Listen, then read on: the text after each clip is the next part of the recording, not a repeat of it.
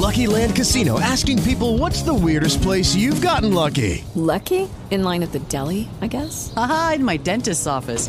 More than once, actually. Do I have to say? Yes, you do. In the car before my kids' PTA meeting. Really? Yes. Excuse me, what's the weirdest place you've gotten lucky? I never win and tell. Well, there you have it. You can get lucky anywhere playing at LuckyLandSlots.com. Play for free right now. Are you feeling lucky? No purchase necessary. Void where prohibited by law. 18 plus. Terms and conditions apply. See website for details.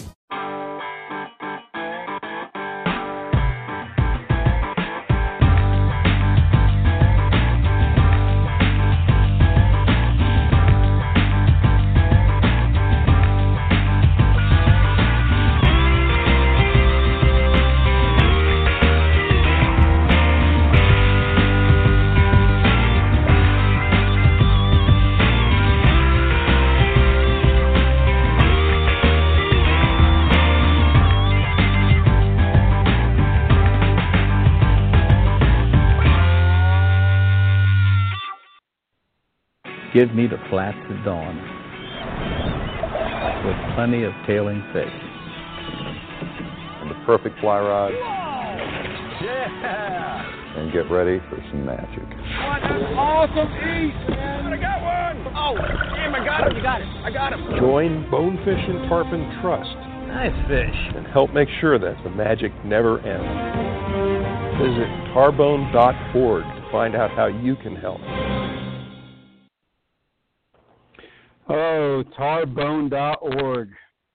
Folks, please do us all a favor and go check out Bonefish Tarpon Trust and, uh, you know, do what you can to help to support them. You make a donation or join Bonefish Tarpon Trust and uh, help them to continue to be able to do research and protect the bonefish tarpon and, of course, the permit um, any estuaries in which they call home.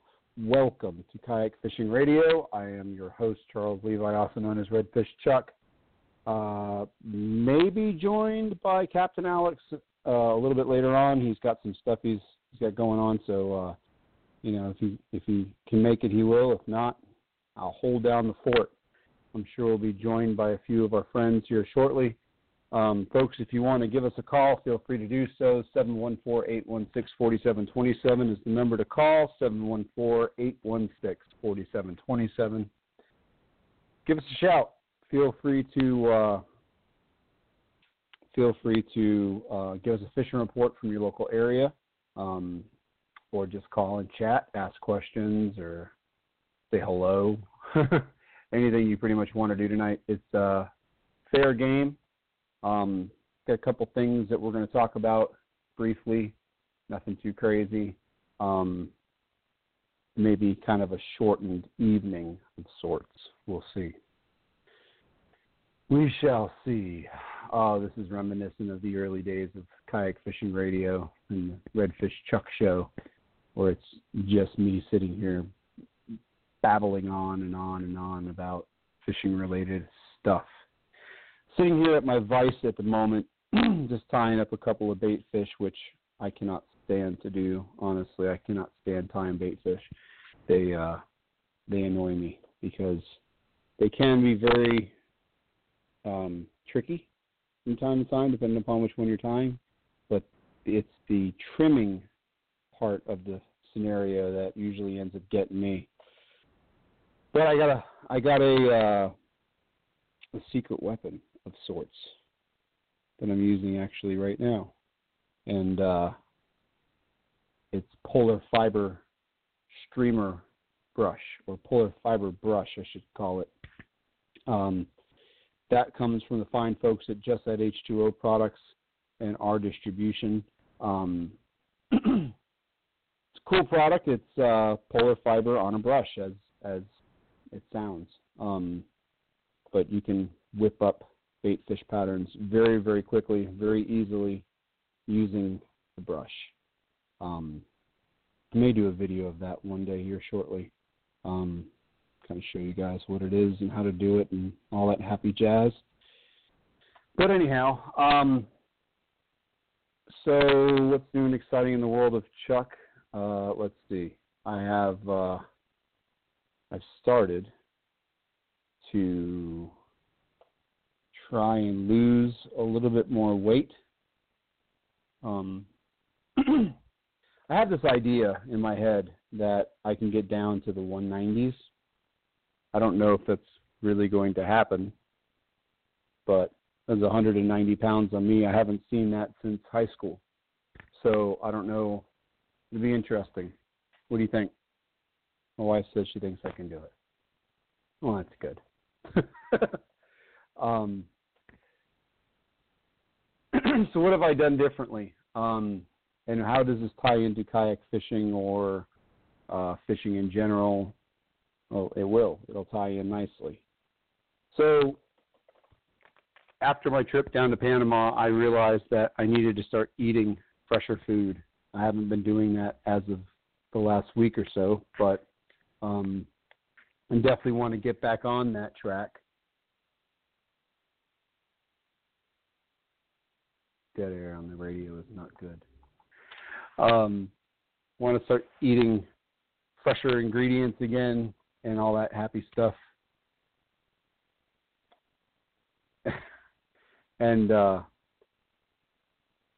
you know, get get away from the sodas as much and get away from the alcohol and the other stuff that tends to derail. I'm not going to call it a diet because I'm not trying to diet. I'm trying to change the way in which I live. Um, so for all you big guys out there that listen to the show, listen, there's hope. Um, I was up to 268 pounds at my heaviest, and I'm down. I'm I'm down well into the 220s, and uh, I haven't weighed myself in a couple of days. I'd like to weigh myself probably tomorrow and to see where I'm at. But uh, as a supplement to eating better and everything else, um, I also recently started to drink um, ketones. Am I, am I explaining this correctly? Like you're the ketone expert. Exogenous Exogenous ketones. My wife says I've they're called exogenous ketones by Pruvit. The company is called Pruvit. So basically, what it is is it's uh, pure therapeutic ketones. Comes in a powdered uh, mixture. It contains a little bit of caffeine. It is considered a dietary supplement. You can buy it without caffeine, however. When you drink it, it puts you in ketosis in less than an hour. When you drink it, it puts you into ketosis in less than an hour. Therefore, you it starts to do what? Ah, you burn fat as opposed to glucose. So there you go. It helps you to burn fat and lose weight. we've we've had a bunch of Better sleep. what? Better sleep. Better sleep, Better mental clarity. better mental clarity, Energy. energy. Clear skin. The list goes on. You might as well just come on over here and just sit next to me and have this conversation. Anyhow, uh, it's interesting. The uh, the flavor is interesting. Uh, I've I've kind of started to like the raspberry lemonade flavor. It it doesn't doesn't have like a really strange taste. It's almost like it reminds me of like a crystal light kind of kind of like crystal light. So anyhow, uh, no artificial colors, flavors, or sweeteners. Let's see, what else can we tell you about this stuff? It's got 45 calories per serving. Serving is one packet, which is 19.1 grams. No fat, obviously, no saturated fats, trans fats, no cholesterol. It's got, some sodium. It's got uh, 910 milligrams or, nine, or 38% sodium. Uh, no potassium. Got some carbohydrates.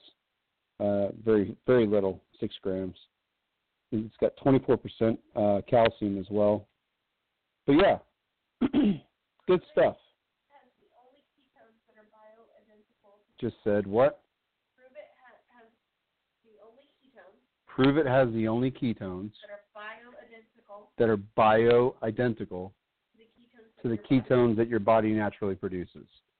So basically, all you're doing is you're just putting ketones into your body to help to burn fat, and it gives you the other bonuses, which is the mental clarity, the energy, and the other stuff. So there you go. I've only been drinking it for today is my third day, and so uh, I don't know. Be honest with you, I don't I don't know that I've felt anything different, but I don't think that I should in, in three days. But I have seen the results of drinking ketones from my wife, from a couple of friends of ours, and family members who have started to do the same thing.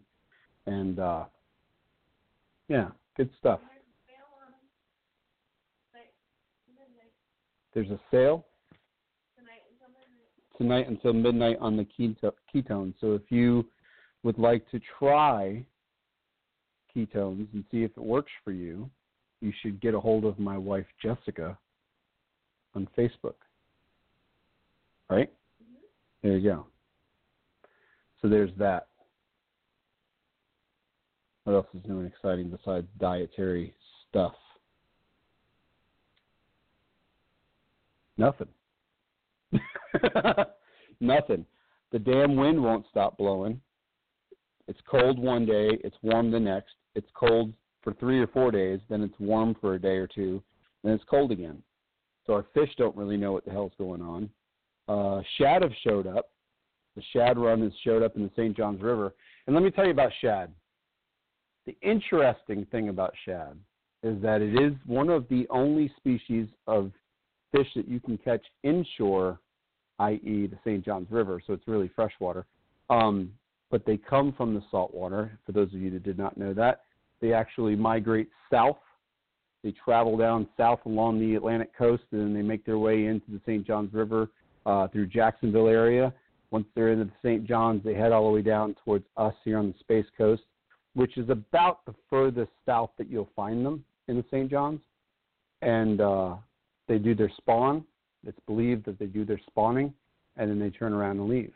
So it's uh it's pretty remarkable actually that we have this fishery of species that I mean for all intents and purposes uh, swim for their ever loving lives since they're bait fish um, all the way down the coast to make it down here just to do their spawn to turn around and go straight back. So uh, very interesting. Now how would one possibly go and try and locate said Shad, you might say to yourself. I would respond to that by saying, well, there's a few different ways you can try and locate yourself some shad. One way would be to uh, hire a local guide to take you out shad fishing, or if you're the adventurous type like myself, uh, you can head down to the St. Johns River and put a kayak in or paddleboard or small boat and then work your way down the river until you start to see them roll. They'll actually come up and roll a little bit, much like a, a juvenile tarpon. And uh, once you've located them, you can catch them on small flies. You can catch them on um, crappie jigs. You can catch them on minnows. Um, they'll take a variety of different baits. I like to get them on a fly rod. They're fun. They're they're very very much like a juvenile tarpon. When you hook them, they'll come up and jump. Um, they make a make for a fun fight for sure. Um, and I know some folks who have used them for cut bait in the intercoastal at some point. So if you decide you wanted to keep a couple of them to do that with, that's that's okay too, I suppose. Um, but yeah, shad. So pretty interesting, really, to be able to go out and target a fish that traditionally just cruises down along the shoreline. I mean, down along the uh, coast, and uh, makes their way into Jacksonville. It's pretty remarkable, really, that they that they make such a long trip, um, only to turn around and try and make it back. So you got to think shad basically is like a mullet. Everything will eat a shad that can eat that can fit it in its mouth. So um, pretty crazy. Pretty crazy. I am so thankful that right now I am joined by James Page. North Side represent. North Side. North Side represent. How are you, sir? I'm good. It is above freezing. I am wonderful. It is above freezing. It's cold here in Florida today. It's been cold here the last couple of days, really. Um, Define cold, please. Uh, define cold. Okay, so when I wake up in the morning and I walk outside and I can see my breath, it is cold. if I feel like I need to put on a hooded sweatshirt, it is officially cold. Jeans right, and a I- hooded I guess- sweatshirt. I guess by Florida standards, that would be cold.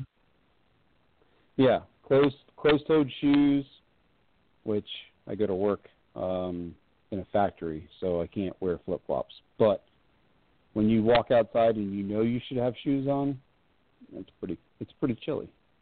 And I and I know it's not like it's not super cold, but whatever. And I do know that for certain parts of Florida, that wearing shoes is a challenge. It is. I, I prefer to uh, wear flip flops whenever possible.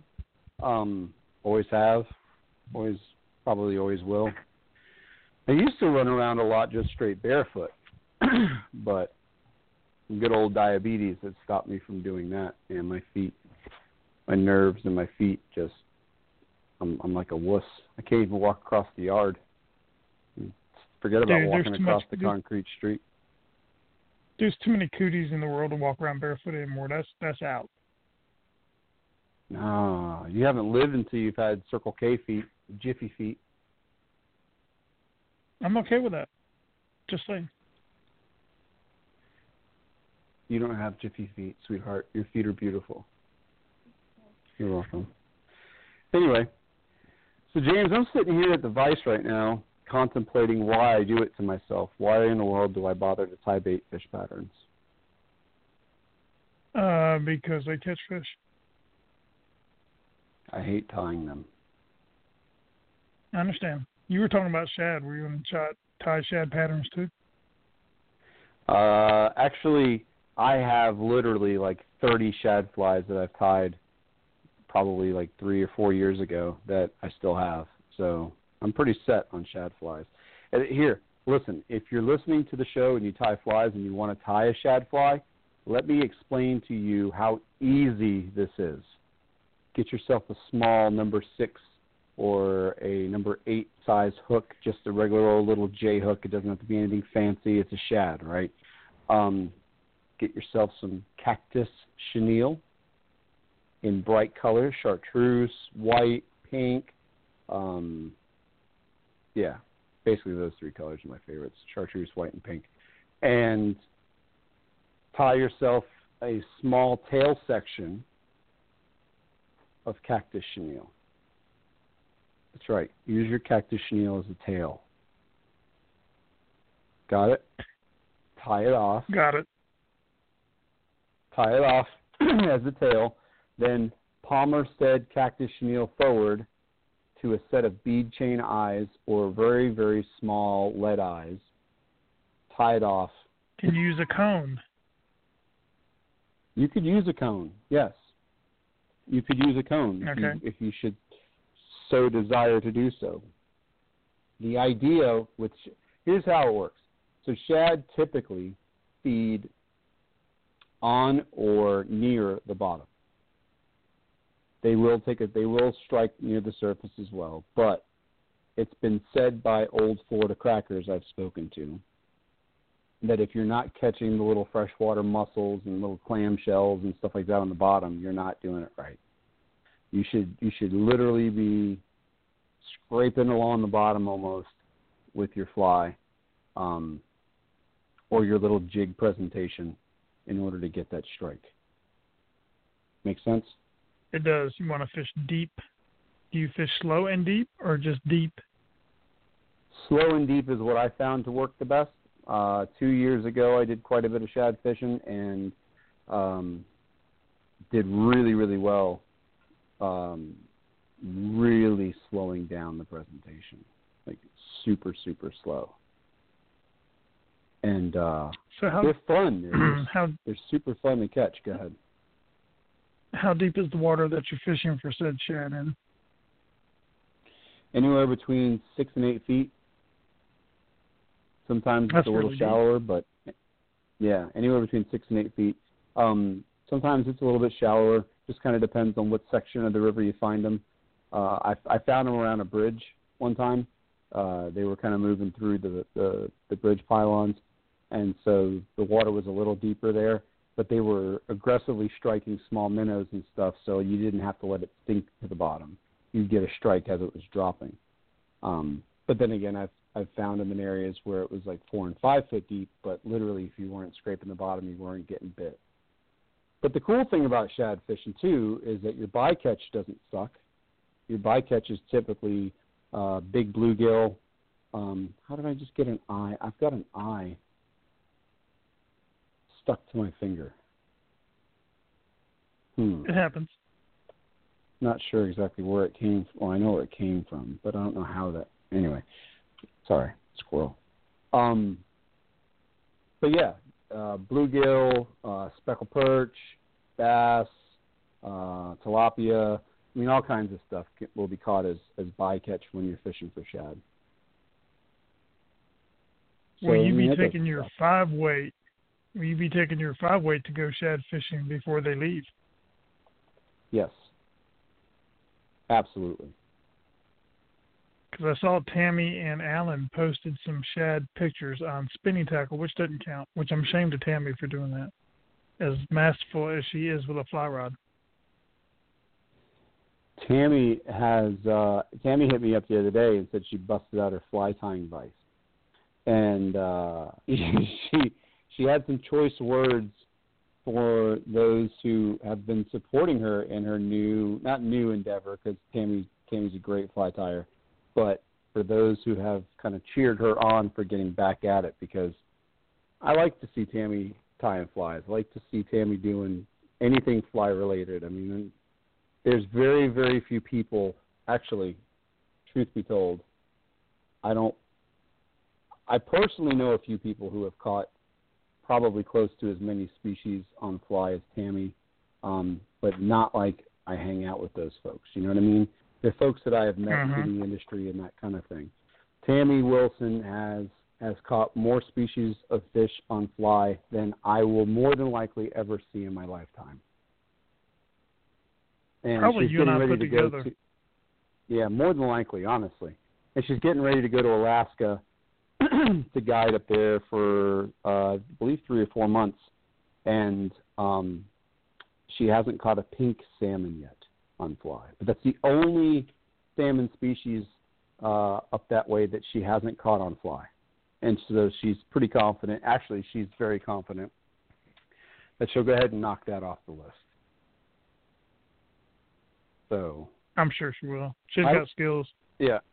Oh yeah, mad skills. I le- I've learned so much from Yep. Tammy, and and it's it's really really nice to have somebody with so much experience kind of in your back pocket as far as uh, you know, if you have questions or you know whatever about specific species and what to do and how to target them or whatever the case may be, because otherwise you got to rely on the interweb, and Lord knows that if you ask a question about a specific fish, you may get 15 different answers about the same fish, and half of those answers will probably come from folks who have never caught the fish before. No offense to anybody that tries to answer some of those questions on the interweb, but when I was talking about going down to Panama and going rooster fishing, um, or rooster fish fishing, not rooster fishing, because that would have been really easy because they were everywhere. Um, Imagine that throwing a fly to an actual yard bird. Hmm. They would try to eat it. It'd be fun. No. So, Anyways, anyways, Panama. Um, Panama. So sorry. Um,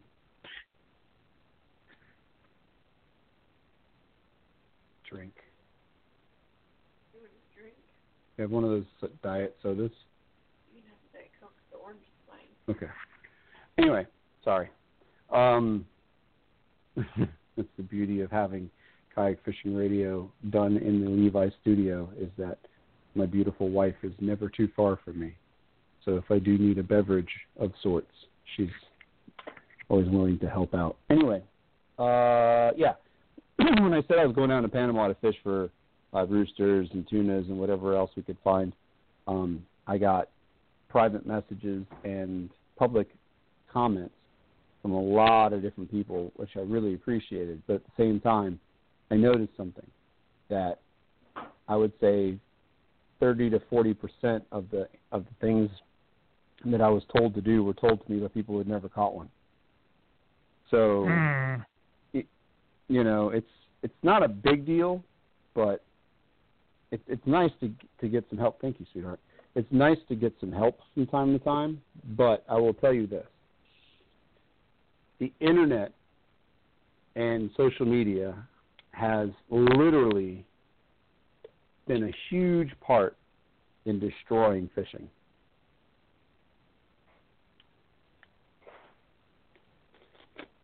Uh, yeah, I'll let that I would agree with that. Yeah, That and pollution. and the reason what's that? uh, That and pollution. Yeah. Yeah, yeah.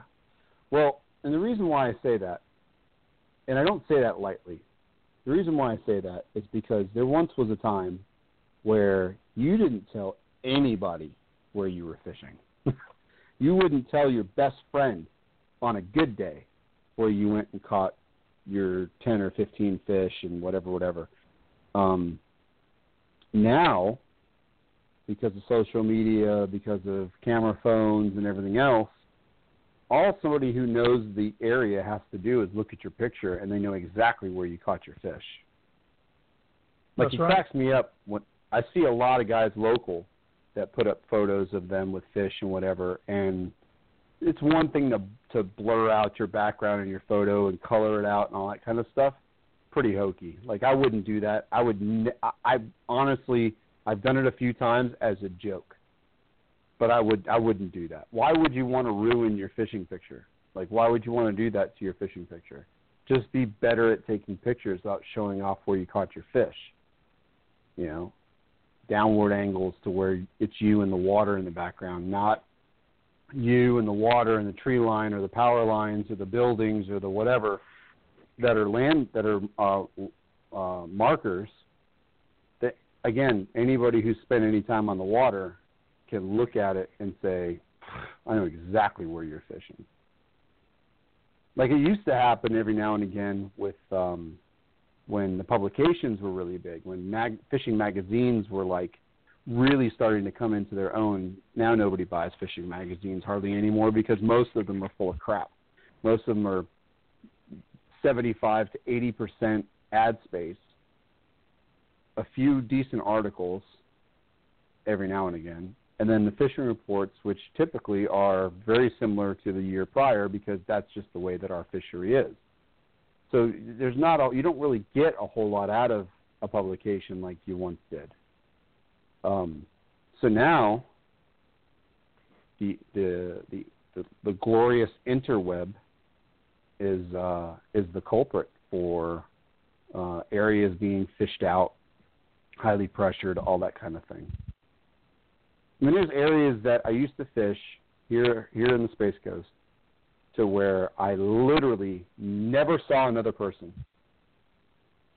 Literally ever, like not one time fishing in these areas have I had I ever had a guy paddle up on me, pole up on me, um, run a boat up on me, none of those things.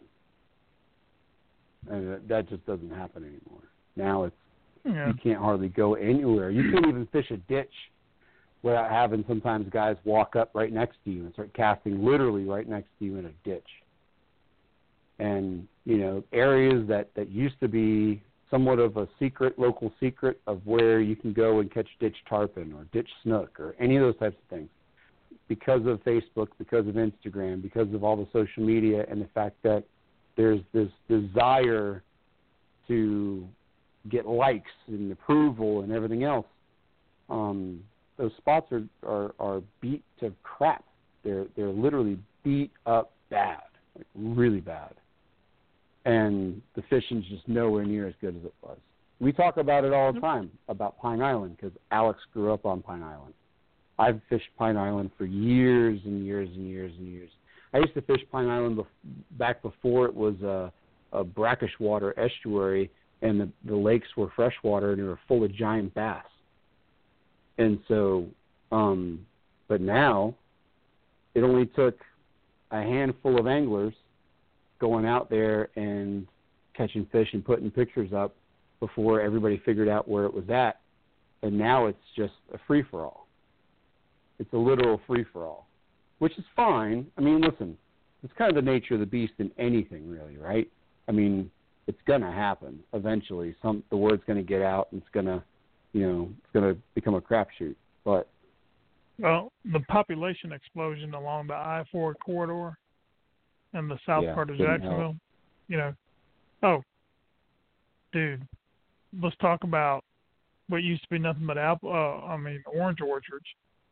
Let's talk about how many Yeah. people have moved into the metro Orlando area. Let's talk about you used to be able to get from Orlando to Tampa how quick, and there's times when literally you're sitting on I-4 leaving Orlando and stop and go traffic all the way to Tampa just about.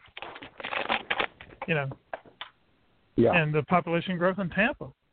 Well, the entire, entire state of Florida, except parts of the Panhandle.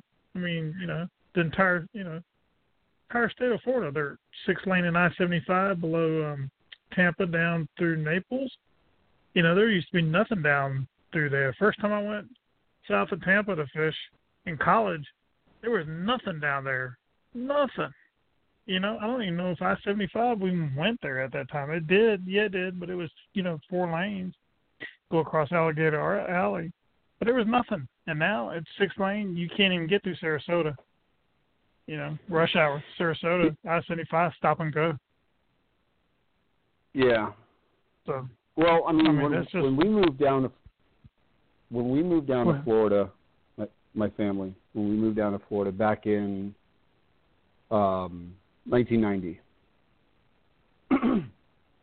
we moved to Brevard County because my my parents knew that it was going to be a great place to raise myself, my two brothers, and there was a lot of opportunity here in Central Florida because of the Space Center and um, Orlando being so close and everything else.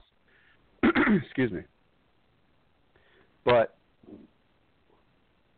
I remember uh, even back in the even in in 1990, Brevard County as a whole probably had less than half of the population that it does now.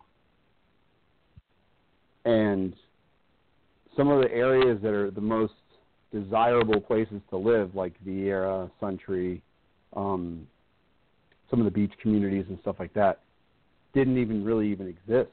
I mean, Viera didn't exist. Viera was literally cattle fields, celery fields, sod farms, and and the like. hmm And Mhm. now there's million dollar homes being built on what once was a swamp.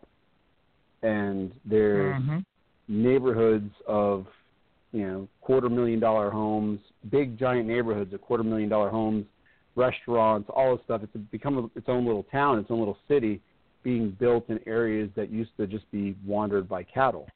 And it's funny to me that there hasn't been any major sinkholes in any of these areas because I know what that ground used to be like. and there's no Yeah, way they brought in enough right. There's no there's no way they brought in enough fill dirt to allow for these foundations to settle and just that that be that. That's the end of the story. There's you can't you can't tell me that. I used to listen, not that I'm proud of it, but another reason why I don't typically bass fish very much again is because I grew up fishing these cattle ponds in Viera and catching an eight to ten pound bass was not a big deal.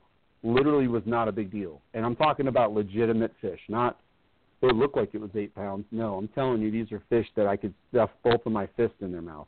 And if any of you guys any of those of you who are listening that know me know how big my hands are. To, for me to put both of my fists in a, in a bass's mouth is a is a is a feat. But we used to do it all the time.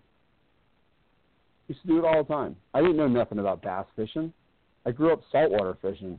Moved down to Florida. There's saltwater and freshwater. So what do I do? I go to Walmart or Kmart. I probably at the time it was probably a Kmart. Bought some culprit worms and some worm hooks and some bullet weight, and rigged up some worms the way that I saw in a magazine. Went out, probably an Outdoor Life magazine back then. Went went out and uh, threw worms at bass and watched them eat them, and then realized quickly that these fish are stupid and they'll eat just about anything you put in front of them. And uh, but I would go out and venture out into some of these areas where these cattle ponds were. Some of those areas were uh, private property, no trespassing type situations, and some of them there were no signs. And when you're 12, 13, 14, 15 years old, riding on a on a on a bicycle with a backpack and a fishing pole, I mean, you you pretty much need to get told you cannot fish here for you not to go try and fish something. So by doing that, I used to walk a lot of these areas, and there's there's a reason why I'm getting into this whole story. So um, I know I'm being kind of long-winded, like I typically am. The thing for me that that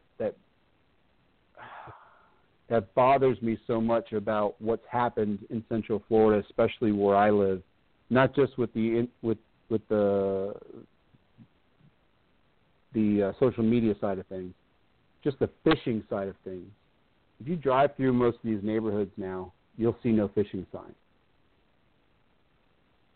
You'll see no trespassing, no fishing, not even for residents, just straight up no fishing. Like sometimes they'll say no fishing, no trespassing, whatever, residents only, or it'll just say no fishing.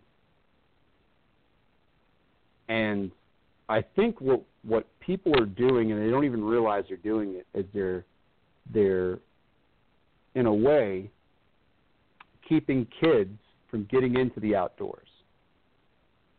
Exactly. You know, and and progress isn't always good.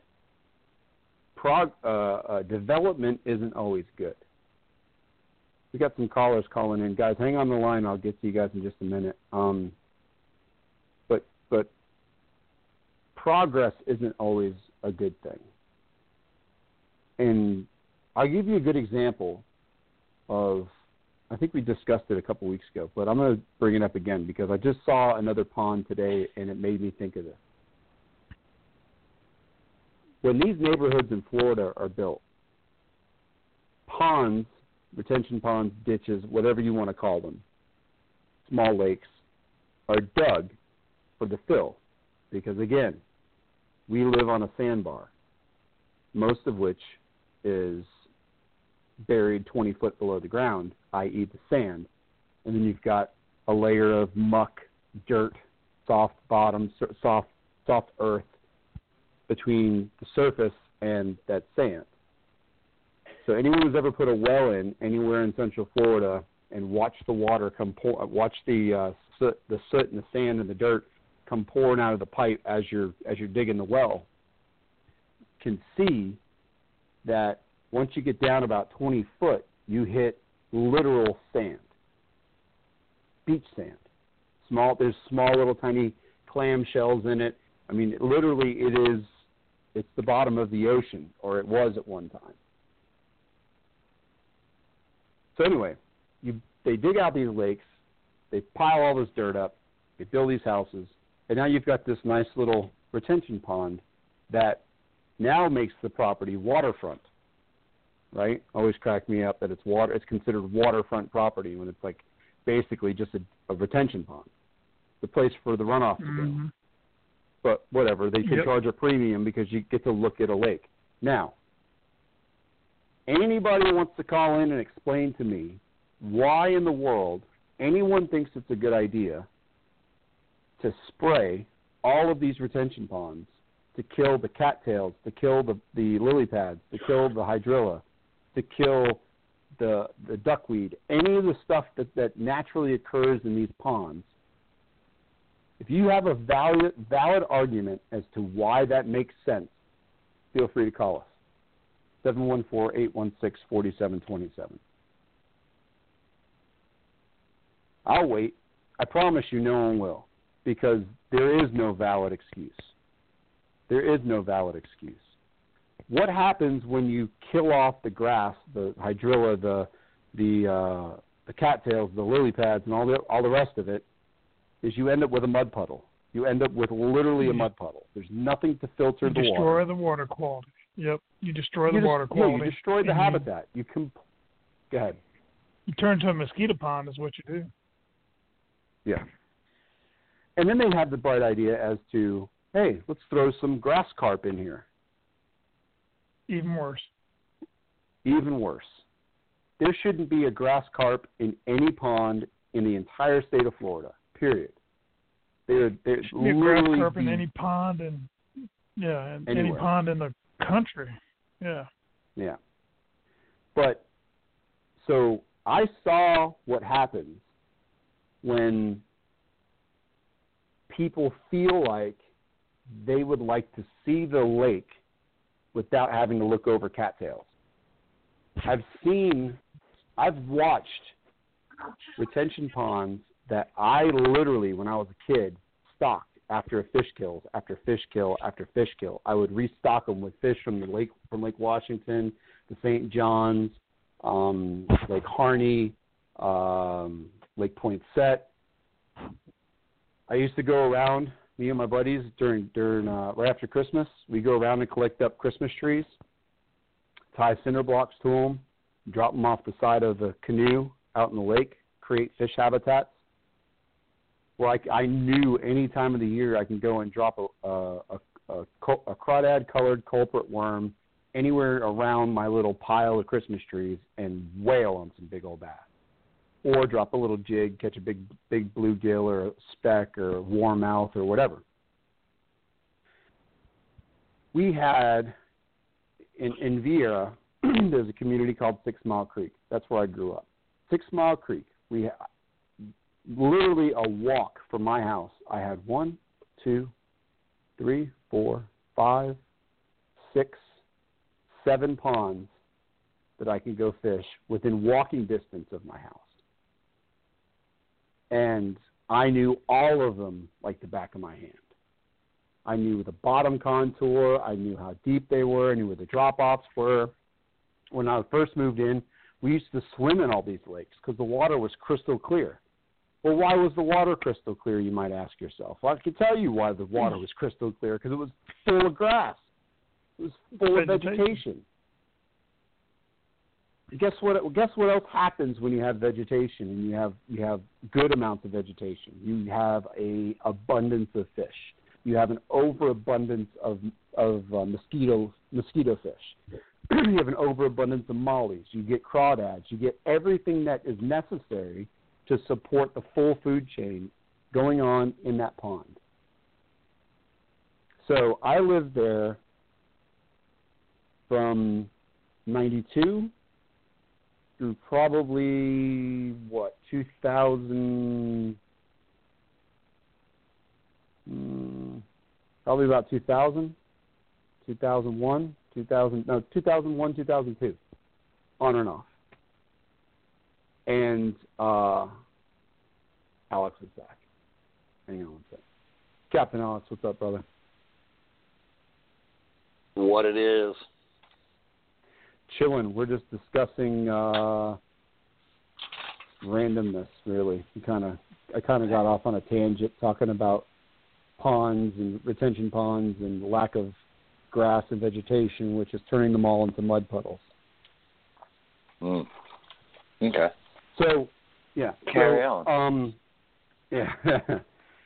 so, uh, from the time that we moved in to the time that we moved out, or that I moved out, I watched the homeowners association decide, for whatever reason, that it would be a good idea to have these guys show up in these little John boats and do their little lap around the lake, spraying all the vegetation with their chemicals to kill it all, and I watched the water go from crystal clear to chocolate milk in every single pond, every single one. And I watched the the, the total the, the number of fish species and the number of fish total just plummet, absolutely plummet. You could you used to could go behind my parents' old house and throw an entire loaf of bread out in the water, and you would have literally no less than four four or five hundred bluegill and and bass and uh, whatever else, all kinds shiners, wild shiners, all kinds of stuff would come and just devour catfish, come and devour that bread in seconds. In seconds, a whole loaf of bread would be reduced to a few crumbs. And I've been back to the I've been back to those ponds with a fly rod in my hand. I've been back to those ponds throwing bass poppers and stuff, and have caught absolutely nothing. Absolutely nothing. Not not a bluegill popping a popper because they, they do that from time to time. They'll go up and just try and eat the popper off the surface. Nothing. Nothing. But you'll see 15, 20, 25 pound grass carp swim by searching for something to eat. You'll see Pocossus and everything else that you don't want to see in these lakes cruise by. And you know, sometimes sometimes uh, population explosions in areas have are are do more harm than they do good to an area. Our area specifically is is a prime example of that. But I just don't for the life of me understand why in the world anybody who lives on a retention pond would ever want their retention pond to not look like a pond. Like that, I I don't I don't get it. I I really really don't understand. And today I was down I was doing a, a delivery delivering a, a metal roof down into the Sebastian area. Actually, it was Sebastian. I mean, I was the the street past Whitey's Bait and Tackle, so yeah, it was Sebastian um, on A1A. And coming back from that delivery, I passed by a pond on mainland, and it had natural occurring vegetation in it. And would you believe that that pond was crystal clear? I'm talking like it almost looked like it was spring fed, it was so clean. In reality, it was probably just normally clean, but I'm so used to looking at dirty water that it looked like a spring fed pond just just food for thought. Like if you lived within a deed restricted community and you're listening to the show, no matter where you live in the country or in the world or whatever, and your homeowners association does this, they go around, they spray, and they they do what they do. You might want to take a second, if you, or put grass carp in. Yeah, you might want to yeah, take just a second. Too. Yeah, to educate somebody or go to a homeowners association meeting and maybe say something. Be like, hey, listen, I'm kind of tired of looking at a mud puddle. Why don't we not spray for a few months and see if we can get anything to grow back? And if we can, cool. Let's let it do its thing and see what happens. There's no. I think what happens is people spray. I think that people think that if they get rid of the grass and such, they get rid of the bugs. and that's not the way it works. If you get rid of the More grass and you get rid of the hiding places, you get rid of the the mosquito fish and the mollies and the other things that eat the bug larvae, the mosquito larvae and everything else. So then basically all you've done is just given the mosquitoes a giant home where nothing's in there to control the population, which is probably one of the reasons why everywhere you go in Brevard County, literally now everywhere you go in Brevard County is inundated with mosquitoes. Not at this particular moment because we're in the middle of the winter and it just they just die off or hibernate or whatever the hell mosquitoes do. But just saying. I don't know how in the hell I got onto that conversation from talking about social media and how so much of social media has actually done done worse for fishing than the positive side. But that's kind of where we've we've, we've been, Alex. We've kind of been all over the place, and which I know you're not surprised by because you know me well enough to know that sometimes I have a hard time concentrating on one specific topic. Well, it happens. Yes, indeed. That moon is huge tonight, my friend. It was huge hmm. last night too, man. That's a big moon. Is it a Did special fish size moon weekend? tonight? Yeah, Yeah, Superman Alex and I night. went fishing. Do do tell. It rained up Oh, here last goodness. weekend. All right, so here's the story. Alex and I put in a kayak, or each put in a kayak. We went for a, we went bird watching. It, it just seems that for some awkward reason, the moon is full. It is beautiful. I'm actually looking at Yeah. the front door right now. Anyway, Last um, night was a blue moon, a super moon, and a blood moon.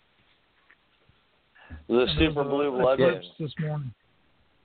Super blue blood moon with an eclipse this morning that was seen on the west coast more than on the east coast. Yep. There you go. Does so everybody you know what that kayak. means? Didn't we talk? Didn't we talk about what that was, Charles? Charles. Was yeah, me and you? you, me and you, I know. Me and you spoke about the blue. You actually educated me on the blue moon situation. I, I did not. I did not know where the blue moon phenomenon originated from, or where the name came from. Okay. Detail. So does does everybody want to be educated a little?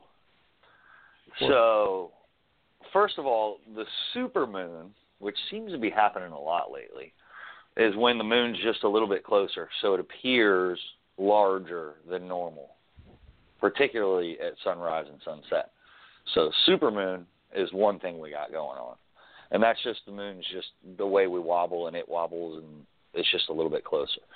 So, the blue moon, which is another thing we got going on, is a little bit more unique. And a blue moon is actually two full moons within one calendar month. So this month, I think on the first or the second uh, of January, we had a full moon. Basically, right around the first of the year, we had a full moon. And then, yet again, still in the month of January, we have another full moon that was full yesterday. So that's blue moon. Once in a blue moon is because it doesn't happen all that terribly often. The blood moon is another interesting one. It's where the earth gets in between the moon and the sun and the only light that doesn't get well light kind of wraps around the earth from the sun and the only color that doesn't get eaten up by the atmosphere is red. So it makes the moon appear red hence the name blood moon. And then that obviously coincides with the earth getting in between the moon and the sun which causes in the west coast we didn't see it but uh, which can cause or does cause an a, a lunar eclipse of a sort. There you go. Education given. Much appreciated. Uh, I think I'm pretty correct on all that stuff. At least I sound confident enough that most people believe I'm correct. I was gonna say, uh, whether or not you know what you're talking about or not, you certainly did sell it very well. Therefore, I'm going to go with it. Good. Just say that that is Good. that's exactly what it is. good good use of a word too, stellar. We're talking about the moon and uh you went with stellar. I like that. Well, That's that's sight, what we do here. That's what we do here at Kayak Fishing Radio. We try to educate as much as possible on all things celestial and and and, and otherwise. Yeah. Science. Science. Ha- Hashtag, science. science. I still don't know how to navigate by the stars, but I'll figure that out one day. I actually need a probably get bored. I'm gonna. Yeah. I'm gonna get I bored one day and probably figure it out. I almost guarantee. I can see myself in the next probably decade getting bored enough to figure out how to navigate by the stars. I'm pretty sure if you needed to, you'd be just fine. Yeah. Yeah. Well, there's You- tricks you can use, at least to find land. You can You see it down in the. Keys. Yeah. Oh, yeah. You got to have that. There's a pretty cool phenomenon that they used uh, sailing back in the day um, to tell them where land was. That was a big thing. I mean, if you can find land, you're, you know, I mean, when you've been floating around the middle of the ocean in a freaking boat with a sail for the last two months, uh, land's something you want to definitely get a hold of if you can. But uh, you know, they use a lot of different things, like uh, birds. Certain types of birds only go so far from shore. Um, so if that bird is is flying uh, or or in your vicinity, you know you're within you know a few miles or so of shore of some kind of of shoreline. Storms, obviously, uh, in the in the tropics, most islands create create storms just like we do here on the coast of Florida.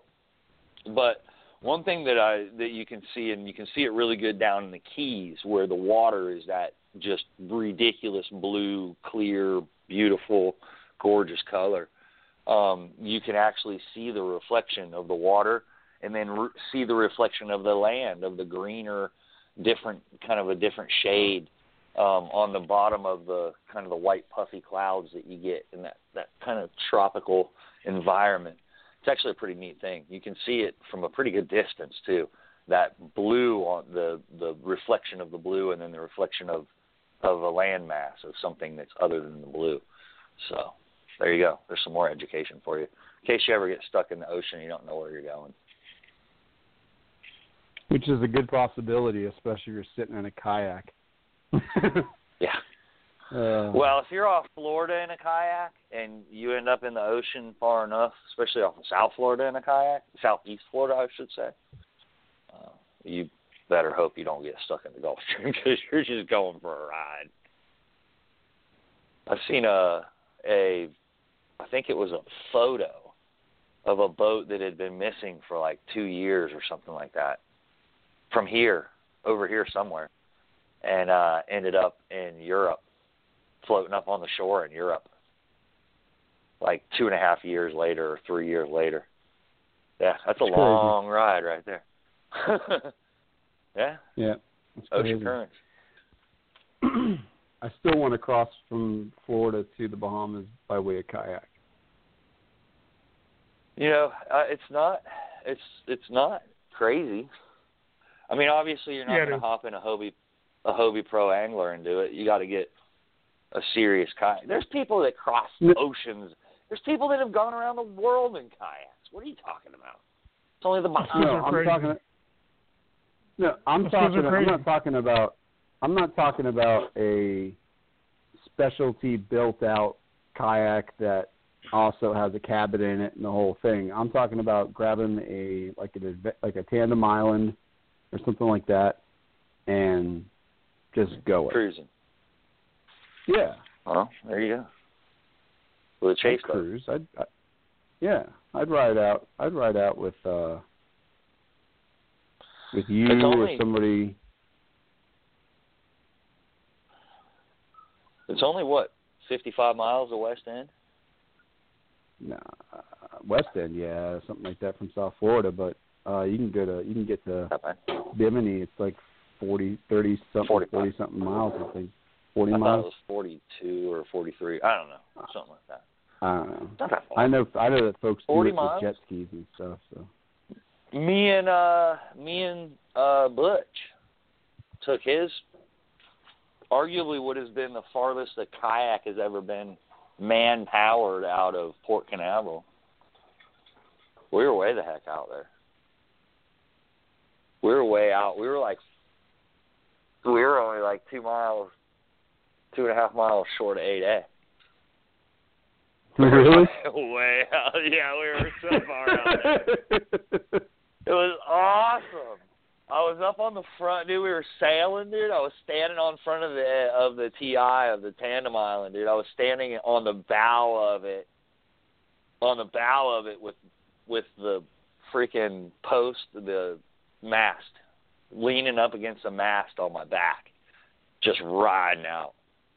Yeah, we got a good ways out there. It was awesome until we were, dude. We had just basically because we went almost straight out, just a little north kick to it because that was the way the wind was kind of north.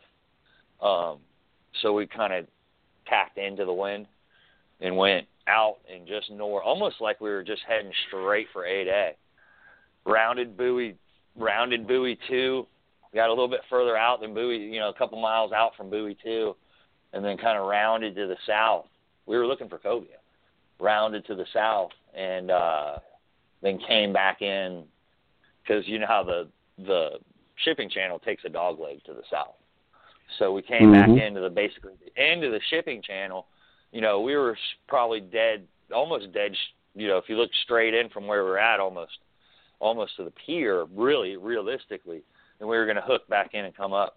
We were about halfway up. We weren't even to the dog leg yet, and we were in the middle of the stupid channel, and there was a stupid big old stupid boat coming out, and it, the wind had been like good all morning and all day, and then it decided at like three o'clock in the afternoon to go dead flat home. So we had to basically kick the whole way back in from way out there. That kind of but it was cool. We were way out. But I mean, realistically, we did that. It would take it would take two days though. That's the thing. You'd have to overnight it. Guaranteed, you'd be overnighting. Maybe not with a really good wind in a tandem island with a good wind. Maybe not with just the right wind. But You better hope. You better hope to God there's no north wind in that at all. You better hope and pray that there is no north wind at all. well, you'd almost yeah, you'd almost need like oh geez, I don't know what you need, but it would be something. you you'd definitely to- wouldn't want to try and cross the stream if you had a bunch of north in it. No. Well, no, you That'd actually probably bad. would need north in it. You wouldn't want south in it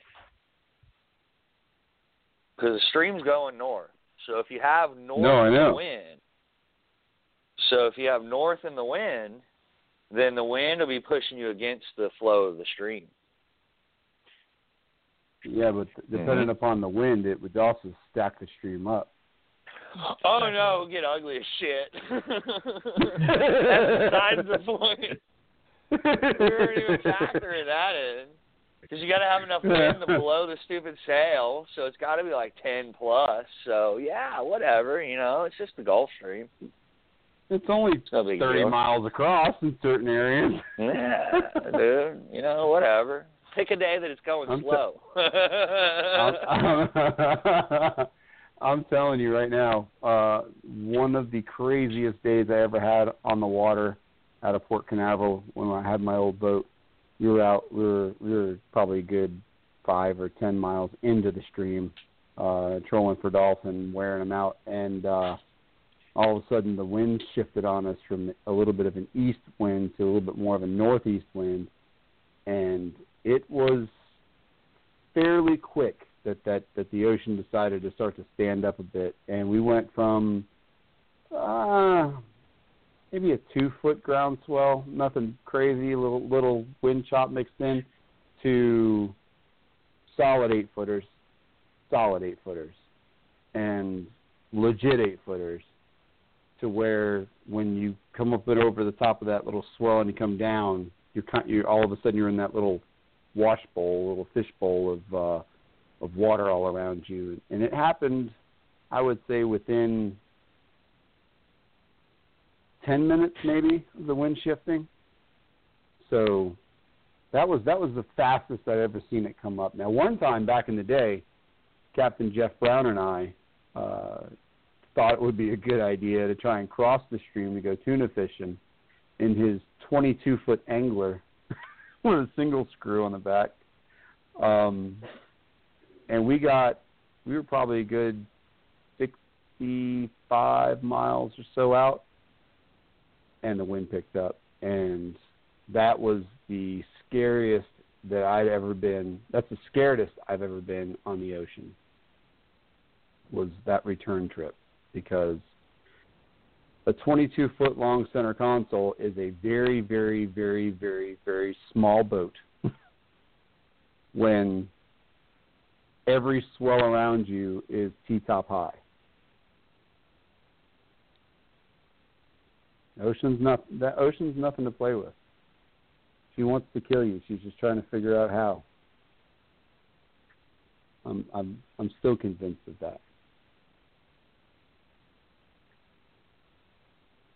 Yeah, that Gulf Stream, man. It's uh it's unrelenting.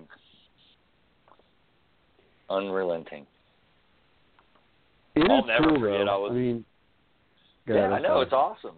I'll never forget the time that uh I was I had told the or actually I knew the people that the Frost that were booking everything at that time and running running uh everything but the restaurant, I guess, basically a marina side of grills.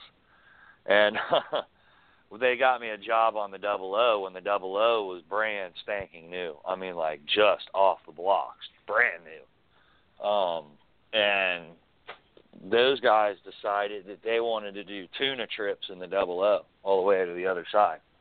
They thought it would be a good idea. It was a terrible idea. Horrible idea. At least it was a terrible idea on the the days we tried to do it because it was freaking stupid. But it was like one of those situations where you know because the boat's only the boat only goes so fast, and you got to go Right. you got to get so far offshore to get to the tuna. I mean, here to tuna fish the the tuna fishing we're talking about yellowfins and uh in that is on the the opposite side of the Gulf Stream. So like Chuck just said, the Gulf Stream comes from well, it comes from South Florida. Chuck just said it's about 30 miles to 40, even closer to 50 miles wide. So if you can think about it, the Gulf Stream is a river of water that flows in the ocean, basically, and it's, It's a crazy. it's a function. Yeah, the the Gulf Stream. Here, here you go. Here's some more science for you. You do you want to know what the Gulf Stream is a function of? Well, the Gulf Stream Yes. is a function of. There, there you go. What well, not only what the Gulf Stream is, what it does, and and what it, it should, and hopefully will continue to do. Otherwise, we'll turn into a giant snowball again. Um, that's right, we'll be a snowball. Uh, the whole Earth, not just us. But uh, the uh, forget global warming. But uh, the open ocean currents and the Gulf Stream's only one of multiples, not just multiples right around us, because there's a few, there's different currents, but the Gulf Stream's the one that influences us. There's multiple large currents that move water. And if you think back to science class when they told you about how a storm, a thunderstorm works, and if you live here in in the coast of Florida, you know, you know, hot replaces cold. Cold lifts, or wait, no, hot. My bad. Sorry, I went I went backwards. The science lesson got a little messed up. So hot lifts, cold comes in to replace. It's why we get a sea breeze every day in the summer, and then even oh, on these watch tomorrow we'll get we'll end up getting a, a southeasterly that's going to come because of the heating of the land and the cool air or the cool water. So hot lifts, cold replaces. Hot lifts, cold replaces. So in the ocean, the same thing happens, but it happens on a grand scale, and it happens in in producing almost an engine effect that rotates and moves water from one part of a, an ocean to another.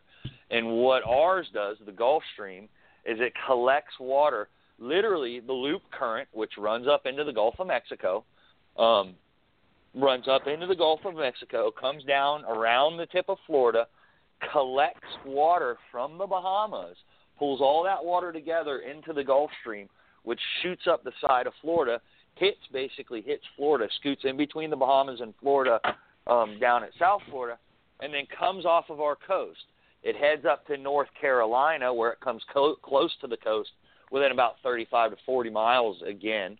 Um, which is about what we have here, the distance from the Gulf Stream, comes close to the there, and then the Gulf Stream actually takes a right turn and goes out, and is and is the reason that Europe isn't covered in ice like the rest of the northern European area should is.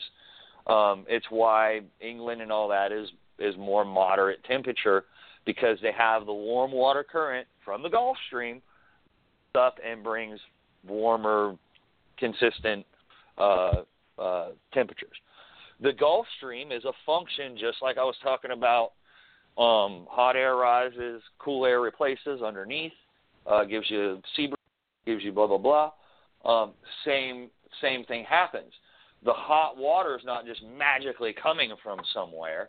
The hot water lifts; it rises to the surface. Well, cold water replaces underneath, and that's actually the Labrador current.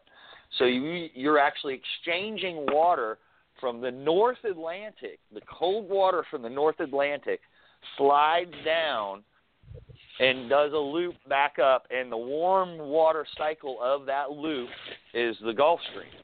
The Gulf Stream goes north across in front of our coast at anywhere from two ish knots to up to five knots at all times.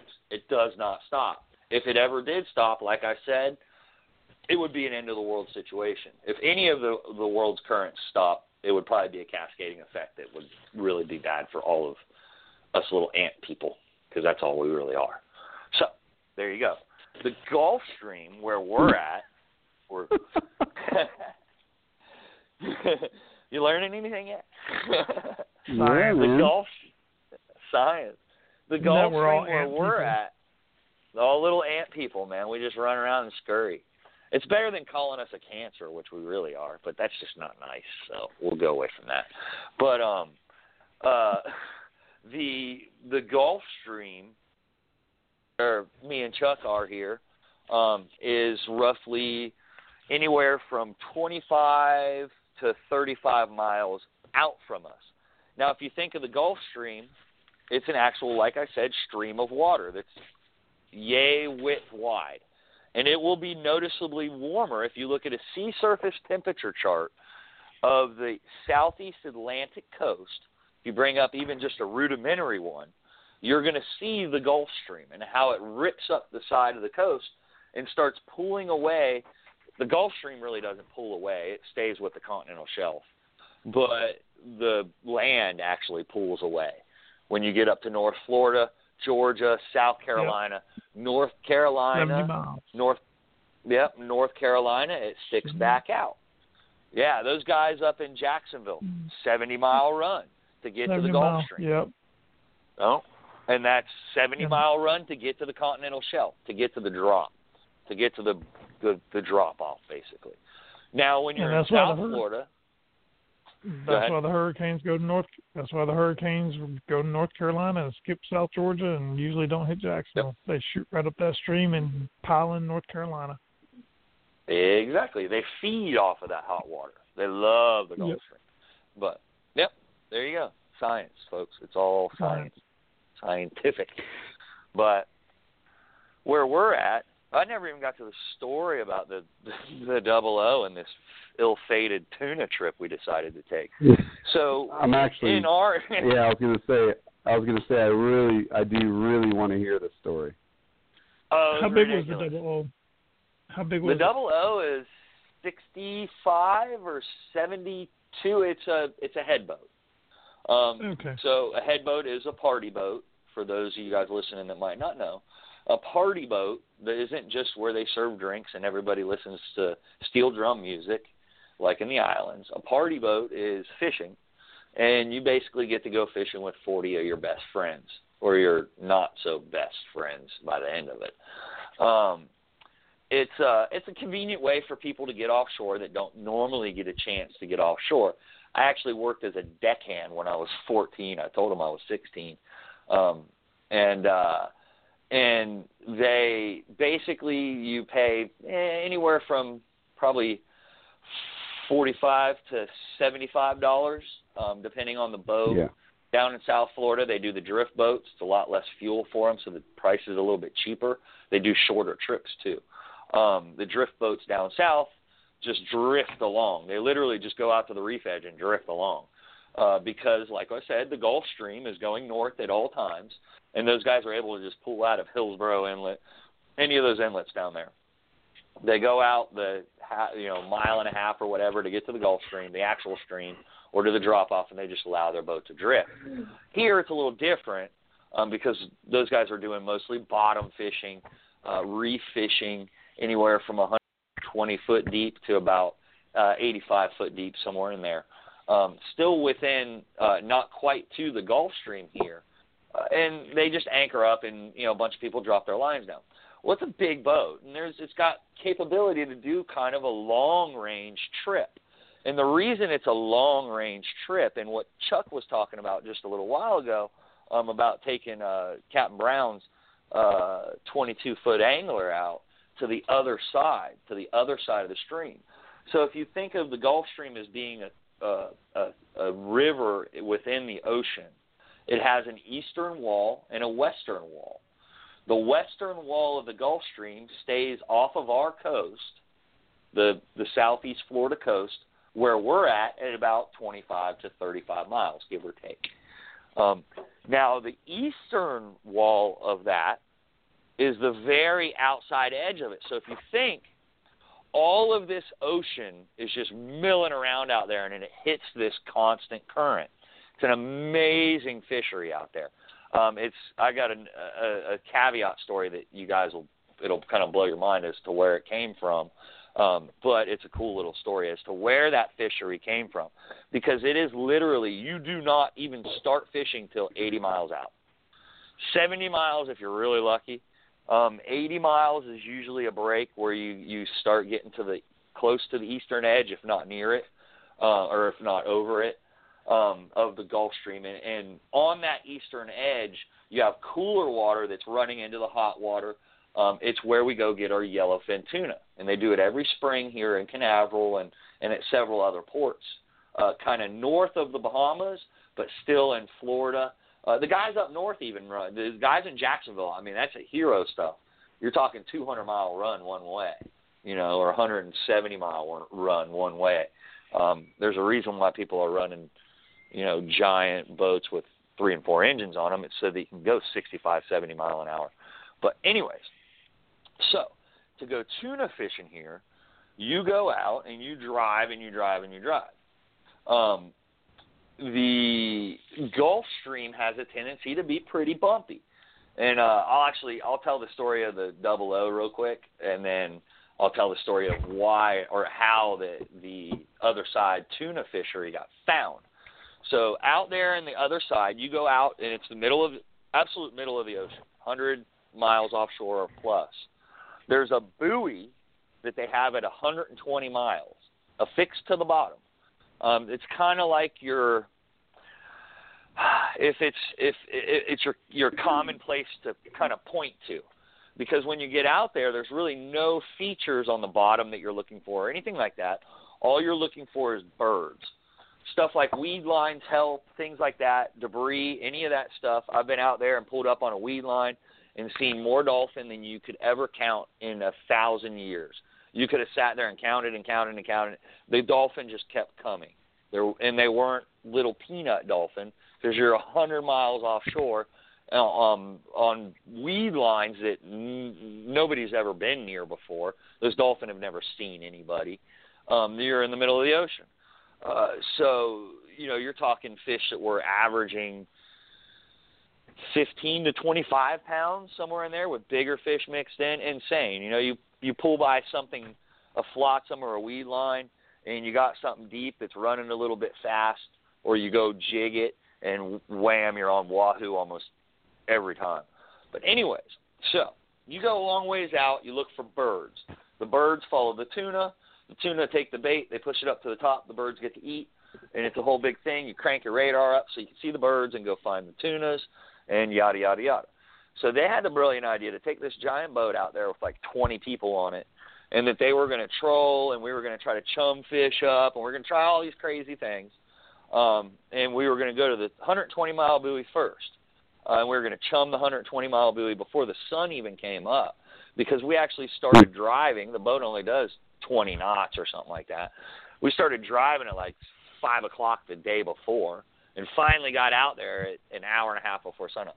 Well, anyways, before we got there, it was uh the Gulf Stream, like Chuck said, can get nasty, and uh and I'm I'm a little bit salty, and I've been salty for a long time, and I was like I said young, but still I had been on the boat and on boats for a long time, and um we hit the the Gulf Stream was it was special.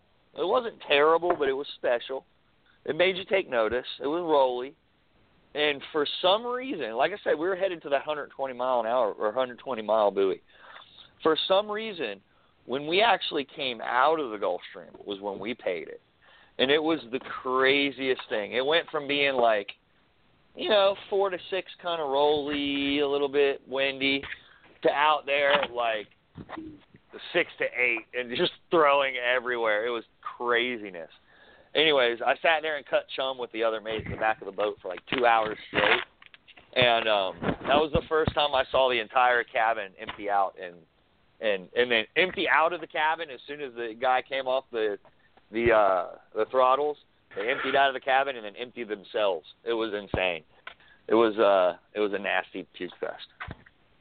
But it was not fun. So, needless to say, don't do a long range trip uh, out of Canaveral on the double O. but uh well, those boats, those aren't really those head boats. They're not really big water boats. It's not like you're on a 60 foot sport fisherman, you know, that can handle that kind of stuff. You know, they're kind of low side, right. and not much, you know.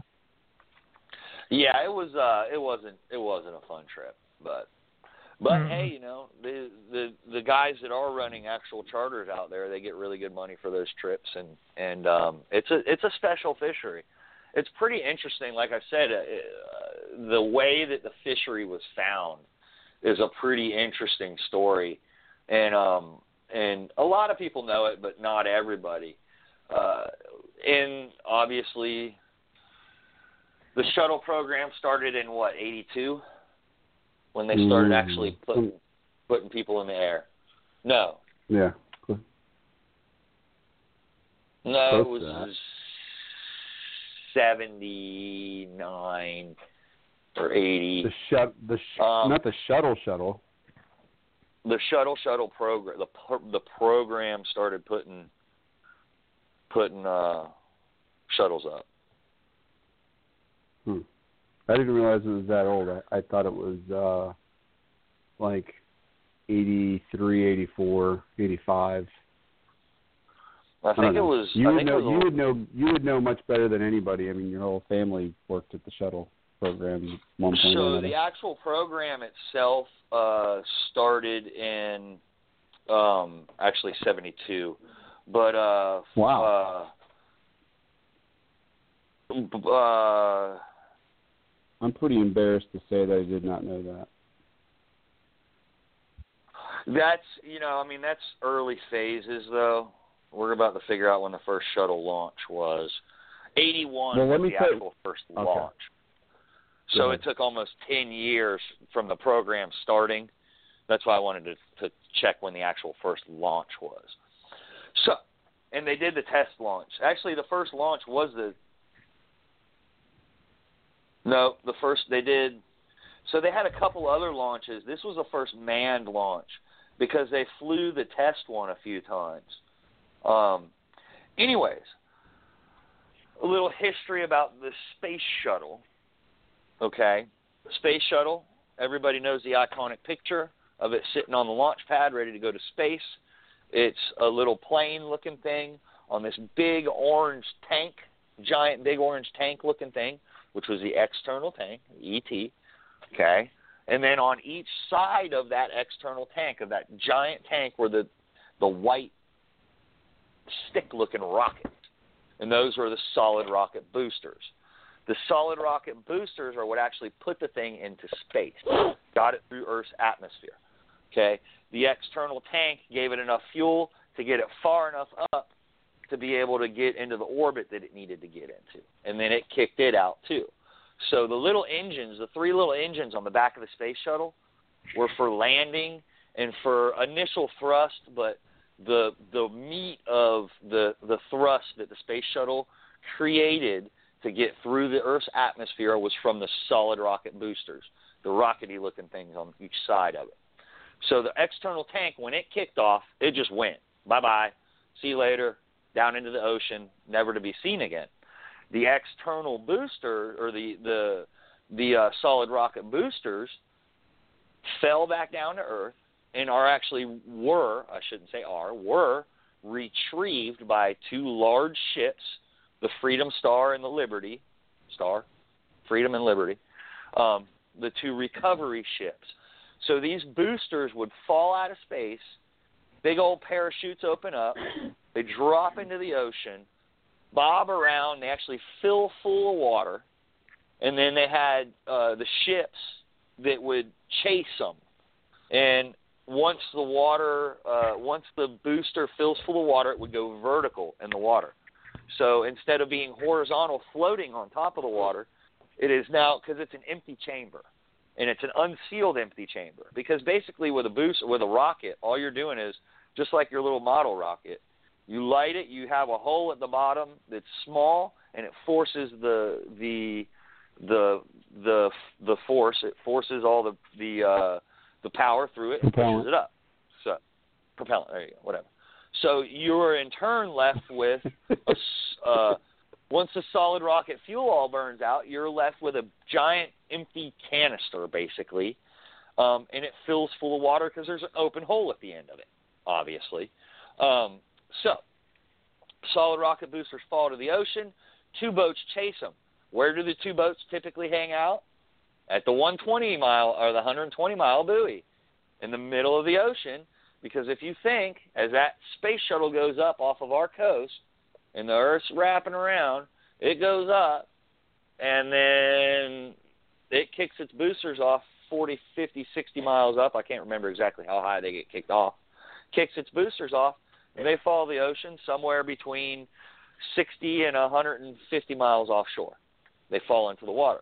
Well, in the early 80s, they had a crew of guys, obviously quite salty, um, not only to drive boats out there and to recover them, those boosters, but also um, they had divers on board. And actually, before I got laid off, before the program ended, um, I was about to do my my PT test um, for uh, getting certified to be a recovery diver, mostly because I wanted to get a free nitrox certification.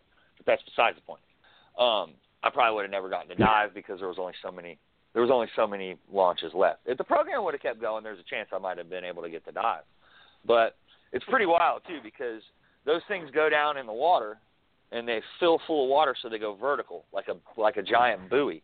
And if anything, if you notice anything that floats in the water, it, it you know if there's a sea, it goes up, but it continues. Momentum continues it up, and then as it goes down, momentum continues it down.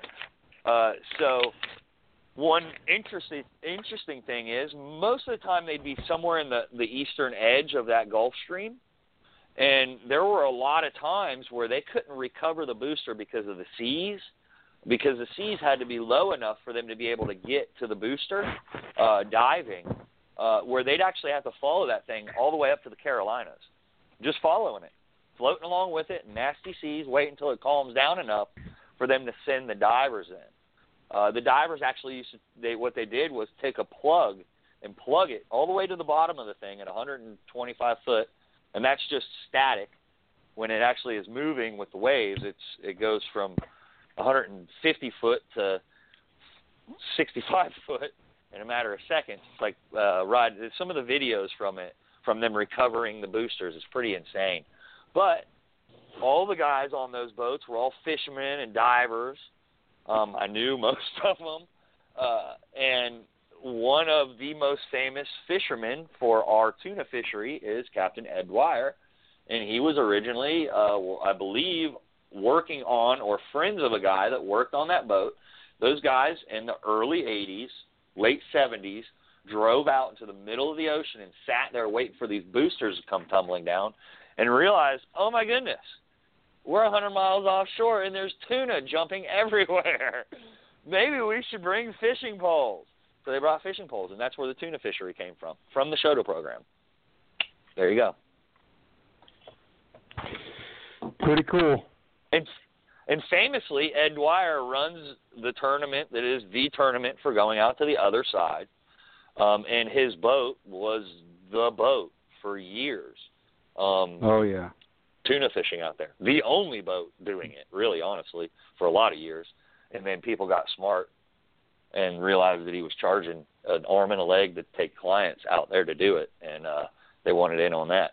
So there you go there goes the, that that's how the and honestly that fishery isn't just our fishery that fishery happens all up and down the eastern seaboard on that outer edge of it and here particularly just north of the Bahamas from from about Fort Pierce up to uh up to Jacksonville it's a popular fishery I, yellowfin tuna I highly, highly, high, I was say I highly, highly recommend anybody who has never done it to try and do it. Try and find a boat to go on. Try and book a trip. Do something. I mean, you have to save your save your ducats to be able to make that trip because it's not cheap. But there is something there is something truly magical about the other side of the Gulf Stream there there is uh, it's it's a completely different world than anything any of you have ever experienced in your lives if you've never been there. You are you're at, from from us. You're literally closer to the Bahamas than you are from home most of the time when you stop and find your fish. It makes absolutely no sense even truthfully look at a bottom machine because these fish don't give a, a flip what's going on at the bottom. They show up uh, planet Earth slash blue planet style on a giant ball of bait, which could be anything from sardines to runners to flying fish to smaller tunas to smaller dolphin. Basically, if it moves out there, it's going to get eaten something's out there that's going to eat it. Small blackfin tuna get eaten by yellowfins. Yellowfins get eaten by marlin. Small dolphin get eaten by bigger dolphin. Bigger dolphin get eaten by marlin. But it's the other stuff you run into out there that to me is like so incredible. Three three times I've been tuna three times that I have been out tuna fishing um, I ran we ran into pilot whales three times. Now I've tuna fished more than that, but uh, three trips we ran into pilot whales and a massive pod of them, and that's pretty damn impressive. when you're out there in the middle, of, literally in the middle of nowhere, and you come across a, a whole pod of pilot whales that are moving. They're not kind of cruising around being happy pilot whales. They are on a mission. And then you look up at your radar and you realize quickly why they're in such a hurry because you've got birds ahead of you, say a mile and a half out, and by the time you reach those birds, it is the coolest looking scene that you'll ever see. I saw it even down in Panama which is considered the tuna coast where we were at because it's like a yellowfin tuna nursery. All the frigate birds and all the stuff, but the the the massive life, the massive other stuff wasn't wasn't there like it like it is on the other side of the stream. And as Alex said, when you find dolphin, over there. They tend not to be small dolphin. You rarely ever find little tiny what we call grasshoppers or or chickens. You typically find gaffers and you know slammers even. Uh, what's interesting though is that at least for me, all the wahoo that I've ever caught on the other side of the stream have all been small.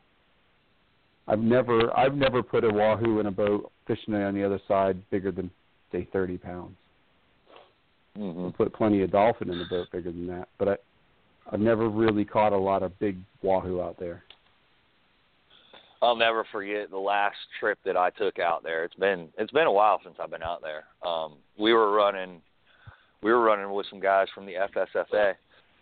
They were really good buddies with my dad, and the the deal with finding the fish is you find the birds, and and like we were saying, you you find them with your radar. You use the open array radar. There's two types of radars on boats. You have a radome, which is the little bowl looking thing upside down, and then you have the the open array radar, which is the candy bar looking one that spins. Uh, the actually other one spins too. It's just inside the dome. Um, the radome is good, but they're not quite as sensitive as the open array. Um, and with the open array, what you're able to do, uh, you'll see that on tuna boats they have that open array. And what you're able to do is you're able to turn the gain up.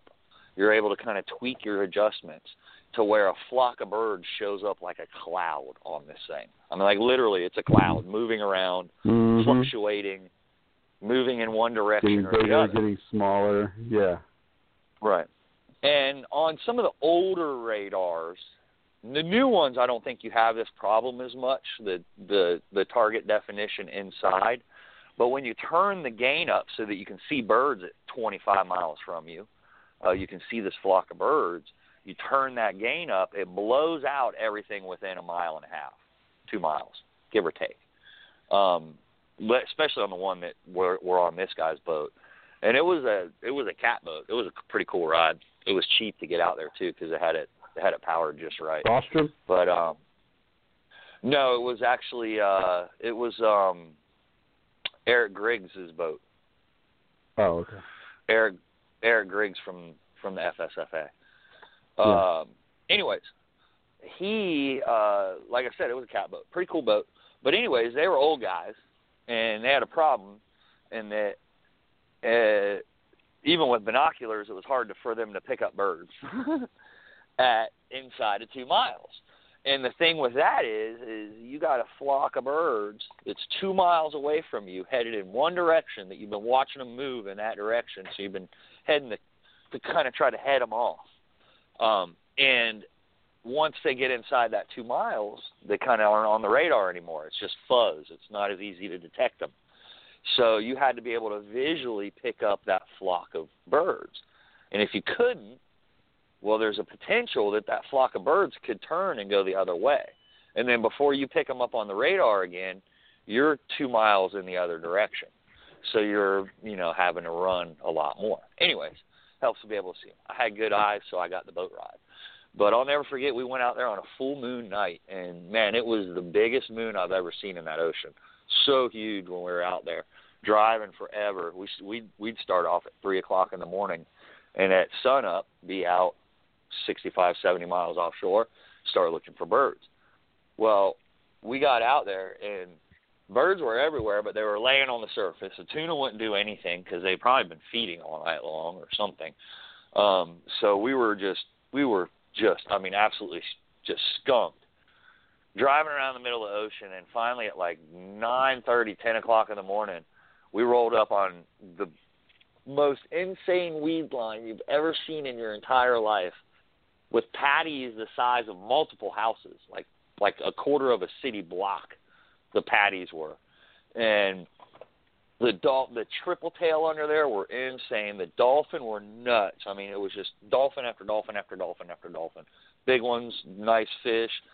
But we did. We ended up getting a bunch of wahoo too, like twelve of them, I think. And we were vertical jigging them. We went by a 55 gallon drum we found, and it had every all all the rods on the boat went off with wahoo. every single thing was wahoo, wahoo, bop, bop, bop, bop, bop we ended up losing like three lures on that that wrap, and then went back by him and jigged that thing and had a blast. But anyways, at like twelve thirty, the tuna turned on, and we were like out of room, out of ice, so we got our tuna and went home. It was pretty epic. Yeah.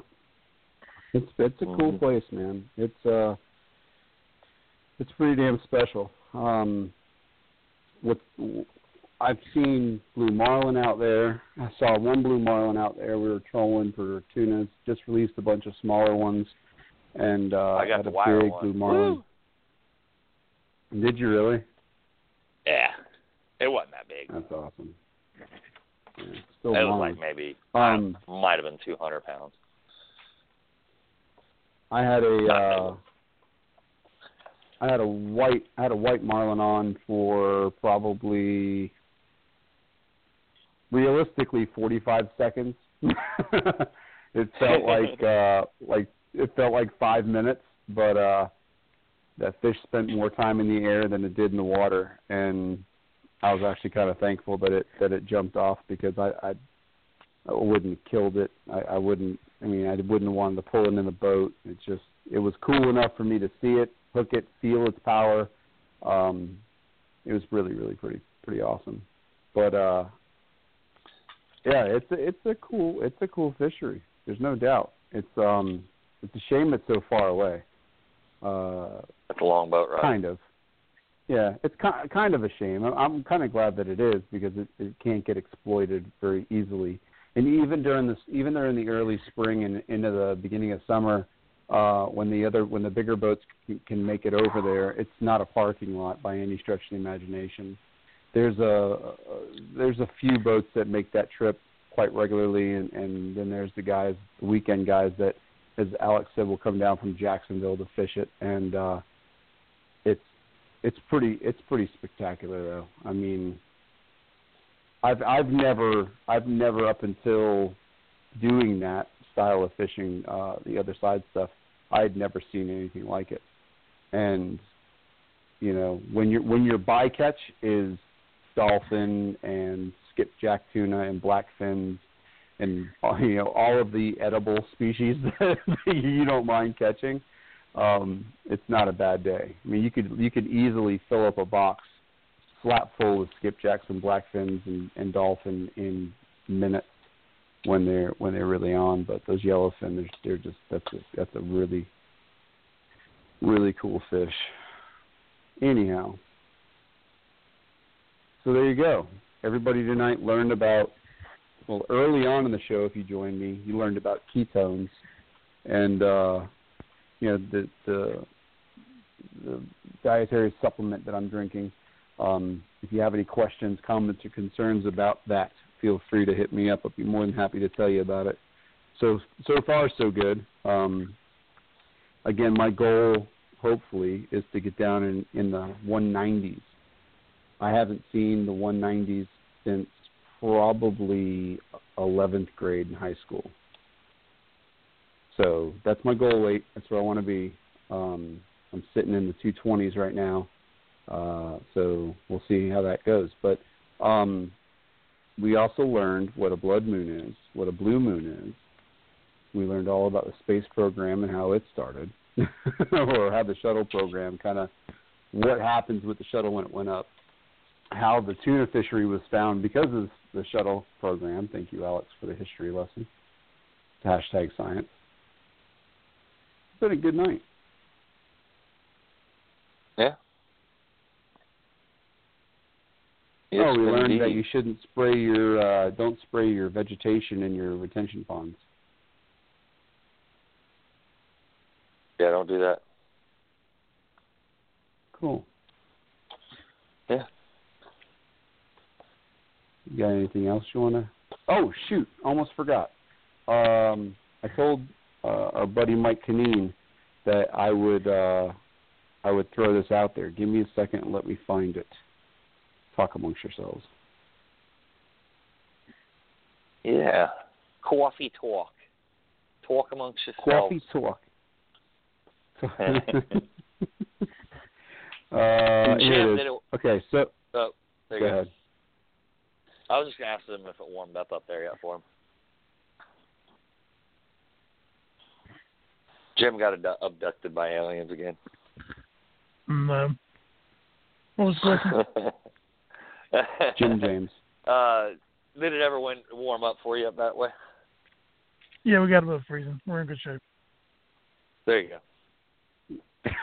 There you go. It's a good day.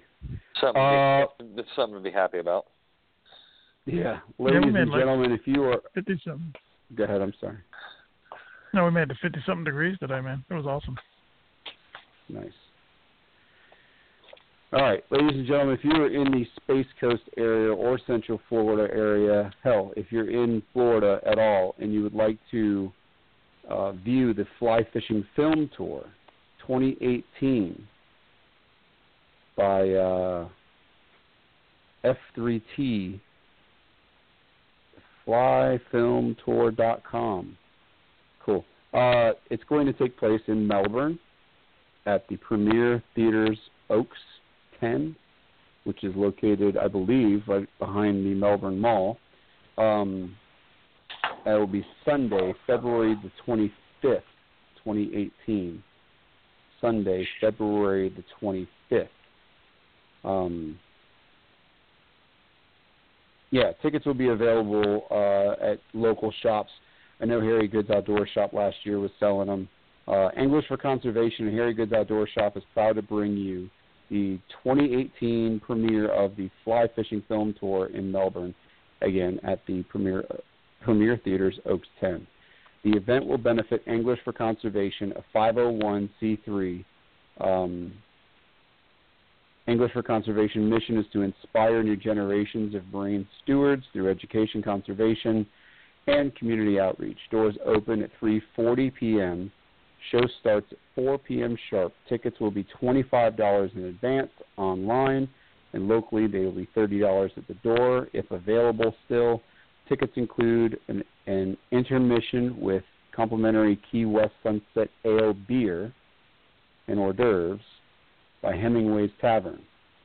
Intermission will also include a great raffle at the Anglers for Conservation merchandise uh, Oh, and Anglers Conservation merchandise for purchase. Your ticket stub will be good for one complimentary beer at Hemingway's after the event, as well as 20% off discount at Harry Goode's Outdoor Shop. That is awesome. Um, tickets also available locally and in advance at Harry Goode's Outdoor Shop. for information, please contact Mike Canine at mike at anglersforconservation.org. There you go. He is the event uh, organizer.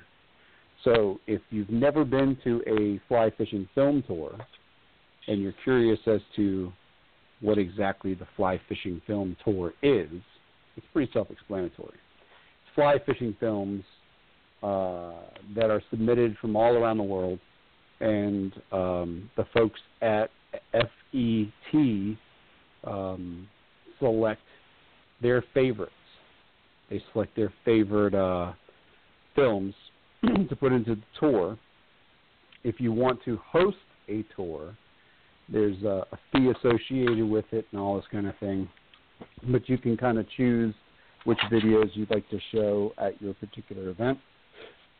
It's uh, it's really actually pretty awesome. Um, it's amazing where the videography has come from over the years, or where where it started and where it is now, as far as the the level of talent that you find um, in these films. Uh, it's not your typical "I've got a GoPro, um, watch me make a video." It's thousands and thousands and thousands of dollars worth of camera equipment used, including drones and everything else, to capture these uh, really, really awesome films and uh, yeah, every year there's a film tour uh, in Orlando as well. Uh, but uh, this one here is in our backyard, so if you feel like you would like to witness the fly fishing film tour, uh, feel free to do so. Um, pretty awesome. So there you go. Sorry it took me so long to uh, to do the shout out for that, Mike, but I'll do another plug for it next week as well. Sunday, February 25th. There you go. Yep. Cool. That's all I got. Yeah. Oh, I want to thank uh, RCI Optics too. Uh, RCI Optics is hooking up our boys down there in um, uh, Los Buzos. They're hooking up Adam oh. and uh, and Eric with a pair of shades. So those guys are going to be rocking RCIs down there, and uh, looking forward to seeing RCI optics on their head while they're out there destroying rooster fish and everything else they catch down there. Yeah, they've been doing good. Dude. Oh, I want to get back down there so freaking bad I can't stand it. There's few places there's there's there's very few places in the world that uh I think can capture your imagination for fishing like that, especially from a kayak angler standpoint. Because in reality, it's it, traveling and fishing is not a inexpensive hobby. in case you didn't know that, people, um, going to a place like Panama and spending a week uh, virtually in the middle of nowhere, you would think would cost a small fortune. Um, in reality, for what it is, it's it's really not that expensive. Um, I would highly recommend everybody to take a peek at Los Buzos Resort. Um, check them out on Instagram, Facebook. Uh, hit up uh, Adam Fisk um, if for any comments, questions, or concerns you may have about going on one of those trips. We're gonna we're entertaining the idea of trying to pull off a trip this year with Kayak Fishing Radio and getting some of our listeners to join us, but I don't know if that's going to happen this year or not. Um, we're we'd like to see it happen, but um, you know, there's a lot of stuff going on in our in our crazy lives, so we'll uh, we'll see if we can pull it off, and if we can, cool.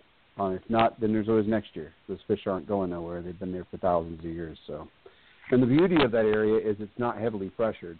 Uh, the only people that fish it are the folks at Los Buzos and the local Panamanians. The rooster fish are not kept. Nobody eats a rooster fish down there, so they're not going anywhere. They're pretty much protected. The big cuberas, same thing. Nobody really messes with them as far as table fare is concerned. They just turn the big ones loose most of the time. Um, I'm interested. I, I would really like to get one of those giant broomtail groupers. That's what I would like to do. That and the rooster fish, of course. But um, yeah, there you go. Anything else? Anybody? I'm good. James? I'm solid.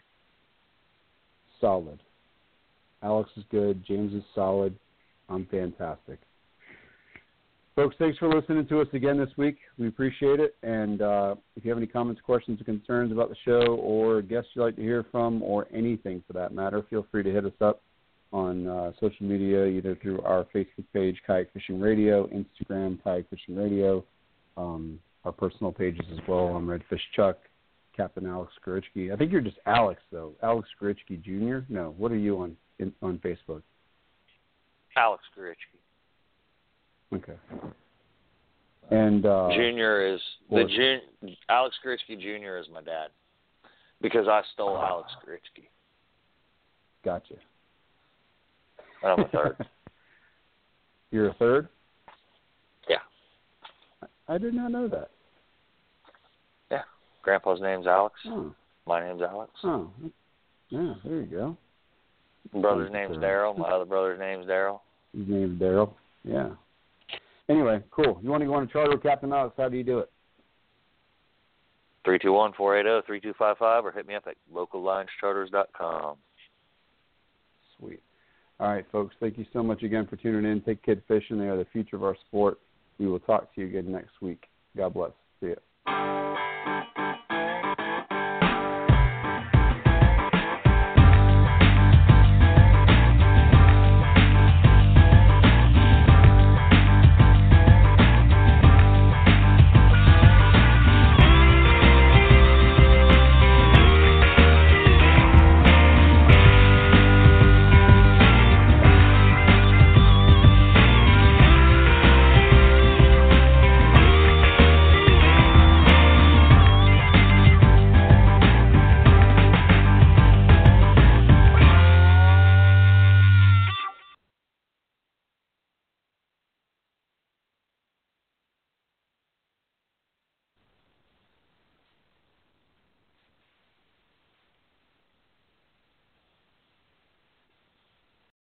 Lucky Land slots, you can get lucky just about anywhere. This is your captain speaking. Uh, we've got clear runway and the weather's fine, but we're just going to circle up here a while and uh, get lucky. No, no, nothing like that. It's just these cash prizes add up quick. So I suggest you sit back, keep your tray table upright, and start getting lucky. Play for free at LuckyLandSlots.com. Are you feeling lucky? No purchase necessary. Void where prohibited by law. 18 plus terms and conditions apply. See website for details.